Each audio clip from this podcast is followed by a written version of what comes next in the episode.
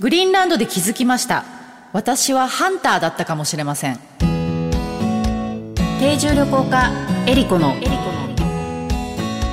旅して暮らして世界と言葉言葉。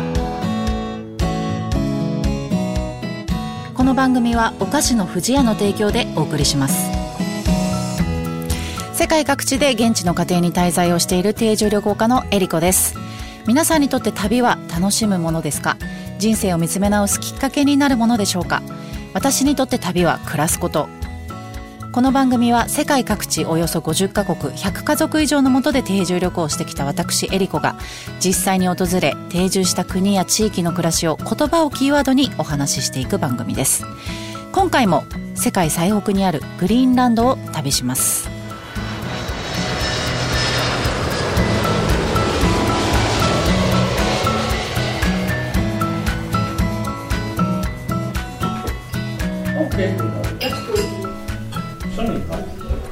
さて、えー、前回からお話をさせてもらっているこのグリーンランドなんですけれども、グリーンランドは世界最北、そして最大の島です。国土は、えー、日本のおよそろくばいあります。えー、私たちはグリーンランドと呼んでますけれども、現地ではカラーリルナート、まあ、人間の土地という意味なんですが、カラーリトルナートと呼ばれています。えー、人口はごまんろくせんにんの人々が暮らしておりまして、宗教はキリスト教のルター派が信仰されています。えー、公用語はカラーリト語です。えっと、デンマーク語もたくさん話されているんですけれども、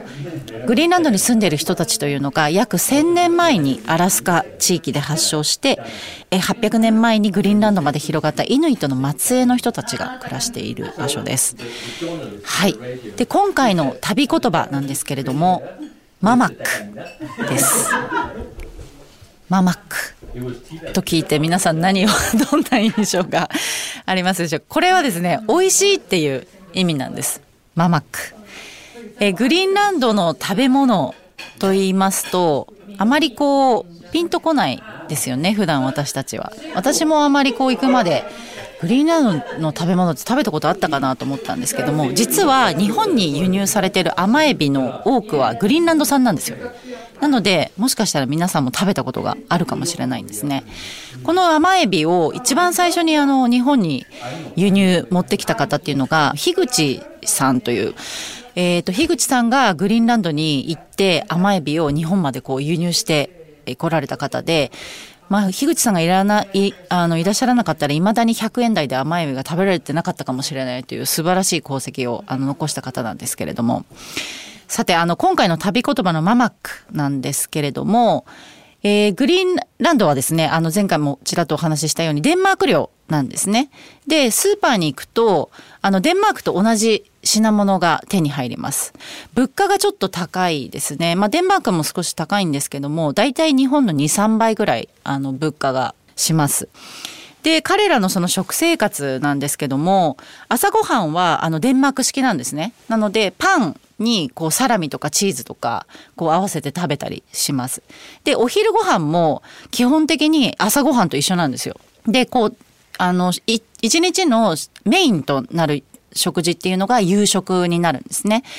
で、夕食っていうのはグリーンランドならではの食材を、あの、食べます。で、よく、まあ、食卓に並んでたのが、えー、クジラ。えー、あとカリブーのお肉ですね。カリブーってあの、まあ、トナカイなんですけども、えー、あとアザラシのお肉、あとカラフトシシャモ、えっと、普通のし、私たちが見るシシャモより少し大きめのシシャモですね。あとイッカクっていう、聞いたことあります？イッカクって。長いこの、あれ牙なんですよ。角じゃなくて、あの、歯が一本こう、すごく伸びた状態なんですけど、あとサーモンもあのよく食べてましたね。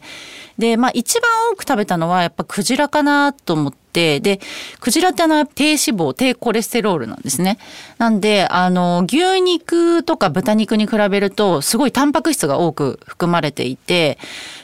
で、基本的にこの食材なんですけれども、グリーンランド人って狩猟を未だに、あの、している人たちで、あの、家族が、まあ、その狩猟したものを取ってきて、で、それを調理して食べるっていうのが、まあ、食生活の基本になるんですね。滞在してたダービセンさんっていうお家があるんですが、そこのお父さんと一緒に、まあ、天気が良くて凪の日っていうのはほとんど漁に出てたので、えーと、私が主に行ってたのはタラ、タラですね、あのタラ漁と、あとはアザラシを取りにこうよく出かけていました。で、基本的に女性はあの海の漁にあまり出かけないんですけども、一番最初にお父さんにこう連れてってもらった時に、私目がすごいいいんですよあのアザラシをすごいよく発見できるっていうことで、まあ、役に立つからあの一緒にこう乗船させてもらって、いつもボートで出てたんですけど、まあ、女性は普通はあんまりやらないらしいんですが、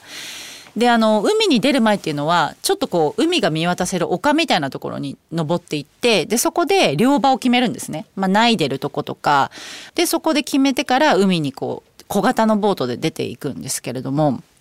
であるポイントまでこう到達すると、まあ、そこでずっと待つんですよ。基本的にボートの上でアザラシが出てくるまで待つんですけど、あの突然本当にモグラ叩きのようにずっとこう黒い点を探さなきゃいけないんですね。す結構遠くなんか氷が反射して黒く見えたりとか、あと鳥だったりとかするんで、まあ、このアザラシをこうアザラシの黒い点を発見しなきゃいけないんですけど、私アザラシをこう、こう見つけようと思ってボートから見てて、もちろん視覚的には鳥とか違うものと間違ったりもするんですけど、なんかアザラシが顔を出してると結構血が騒ぐんですよ。なんかそれでそれでこうアザラシだってわかるみたいな、なんかそういう直感があの働いたので、やっぱ私も狩猟民族だったのかなってすごくなんか感じたんですけど、お父さんはなんかアザラシは匂いでわかるみたいで、だいたいこの辺にいるなっていうのはその匂うらしいんですね、アザラシの匂いが。私はちょっとしなかったんですけど、でアザラシのお肉ってあの煮込みで食べることが多いんですね、基本的にはシチューみたいな感じで。で私この一連のその自分で漁に出かけて、まあ、それをこう食べて、あのー、感じたのは、なんかこの食べるっていうこと自体がなんていうんですかね、自然界を物質的にこう自分の中に取り込むってことじゃないですか。だからそのじ生き物が生きた情報っていうのを全部自分の中にこう取り込むことだなっていうのをすごく思ったんですよね。こう味を楽しむとか、なんかそういうことよりも、なんかこの栄養素であったりとか、その動物の情報をこう取り込むみたいな、なんかそういう感覚になったんですよね。でむしろなんか東京とかで生活普段生活してて、食べ物が実際どこから来てるのかわからない状態、まあ、食卓に乗った状態で食べてた時の方が、ああなんかありがたいなと思って食べてたなと思っていて、でやっぱそれってなんかやっぱこう一連のその自分たちで、えーと、狩猟して調理して食べるっていうこの流れって、この人間がやっぱ他の動物と同じその生態系の一部であって、特別ななんていうんですかね、存在ではないんじゃないかなってやっぱ思ったんですよ。人間もその生態系の中にの一部であって、まあ、生き物としてすごく公平なんじゃないかなっていうふうにあの思ったんですよね。それはすごくこの、あのー、彼らのその食生活から私が学んだことの一つですね。グリーンランド人ってスーパーでももちろんその肉とかって売られてるんですけど、ほとんど買わないんですよ。まあ、買った方が楽なんですけど買わないんですね。でなんであの買わないんですかって聞いたら、いやなんかその動物が何を食べてるかわからないからって言うんですよ。で普段彼らが食べてるものって、あのその動物が食べてる餌もちゃんとよく知ってるし、その自然の状況、どこで育ってどういうふうに生きてきたかっていうのが大体こう把握できるから、ただスーパーに売ってる肉の切り身っていうのが、この動物が一体どこで暮らして何を食べてか分かんないから、あーなんか不安になるのかなって思って、食ってやっぱすごく大事だし深いなってすごく思ったんですよね。で私あのまあ、実際にそのアザラシを食べた時に家族がすごい不安そうでなんか本当に食べてくれるかなみたいな、まあ、デンマーク領なんでデンマーク人の人たちが結構たくさんグリーンランドに来るんですけど、デンマーク人は一切食べないんですよ、アザラシもクジラも。なので外国人ってこういったものを食べないっっていうイメージがあるらしくって、なので私がそのアザラシを食べた時は本当にすごく喜んでくれて、やっぱそういったなんか人間関係の壁みたいなのもやっぱ食事が一緒にこう取れる、食べれることによってすごく取れたんですよね。これ本当になんか食って大きいなと思ったんですけど、そのグリーンランド人ってまあハンティングをして生活をしているので、子供の時ですね、まあ、男の子はだいたいきゅうさいからじゅっさいぐらいになると、まあ、お父さんとか近所のおじさんとかと一緒にハンティングにこう行って、あのどうやって獲物を取るかとかこう学ぶんですけども、あの学校に行った時にすごいびっくりしたのがハンティング休暇っていうのがあるんですよ。あのちゃんとそのハンティングの繁忙期になると学校を休んであの習得しなきゃいけない、生きていけないじゃないですか、グリーンランドで。なのでちゃんとこうお休みもあるっていう、なんかすごくシステムもやっぱ違うなってあの思いましたし、あの人間ってそもそも狩猟採集民でずっと来てるじゃないですか。この人間の長い歴史の中の きゅうじゅうきゅうてんはちパーセント が狩猟採集民として生きてきたわけで、だからすごく長いんですよね、きっとね。なのでやっぱ私たちのこの ディーエヌエー っていうか体の中にやっぱ狩猟のこうなんていうんですかね、本能的なものっていうのがすごく入ってるんじゃないかなと思って、私なんか今まで一番生きてきて正しく暮らしたなっていう感じだったんですよね。本当にあの多くのことをあのグリーンランドのその食生活からあの学ばせてもらいました。旅して暮らして世界と言葉、言葉。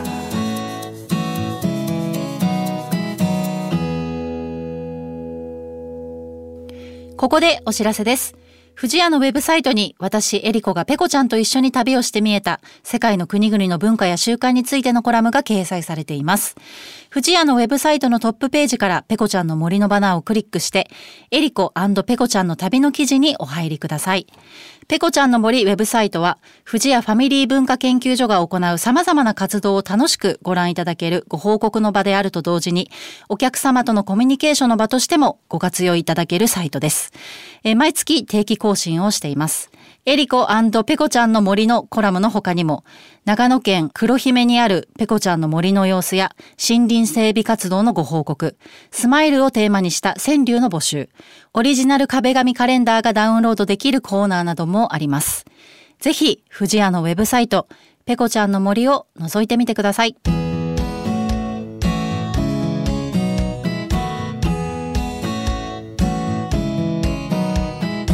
番組では皆様からの質問やコメント、リクエストも大歓迎です。旅についてや海外の暮らしについての質問、あなたの旅への思いなどをお送りください。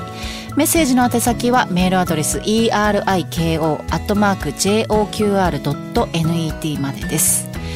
次回の旅の舞台もグリーンランドをお届けします。次回のテーマは匂いです。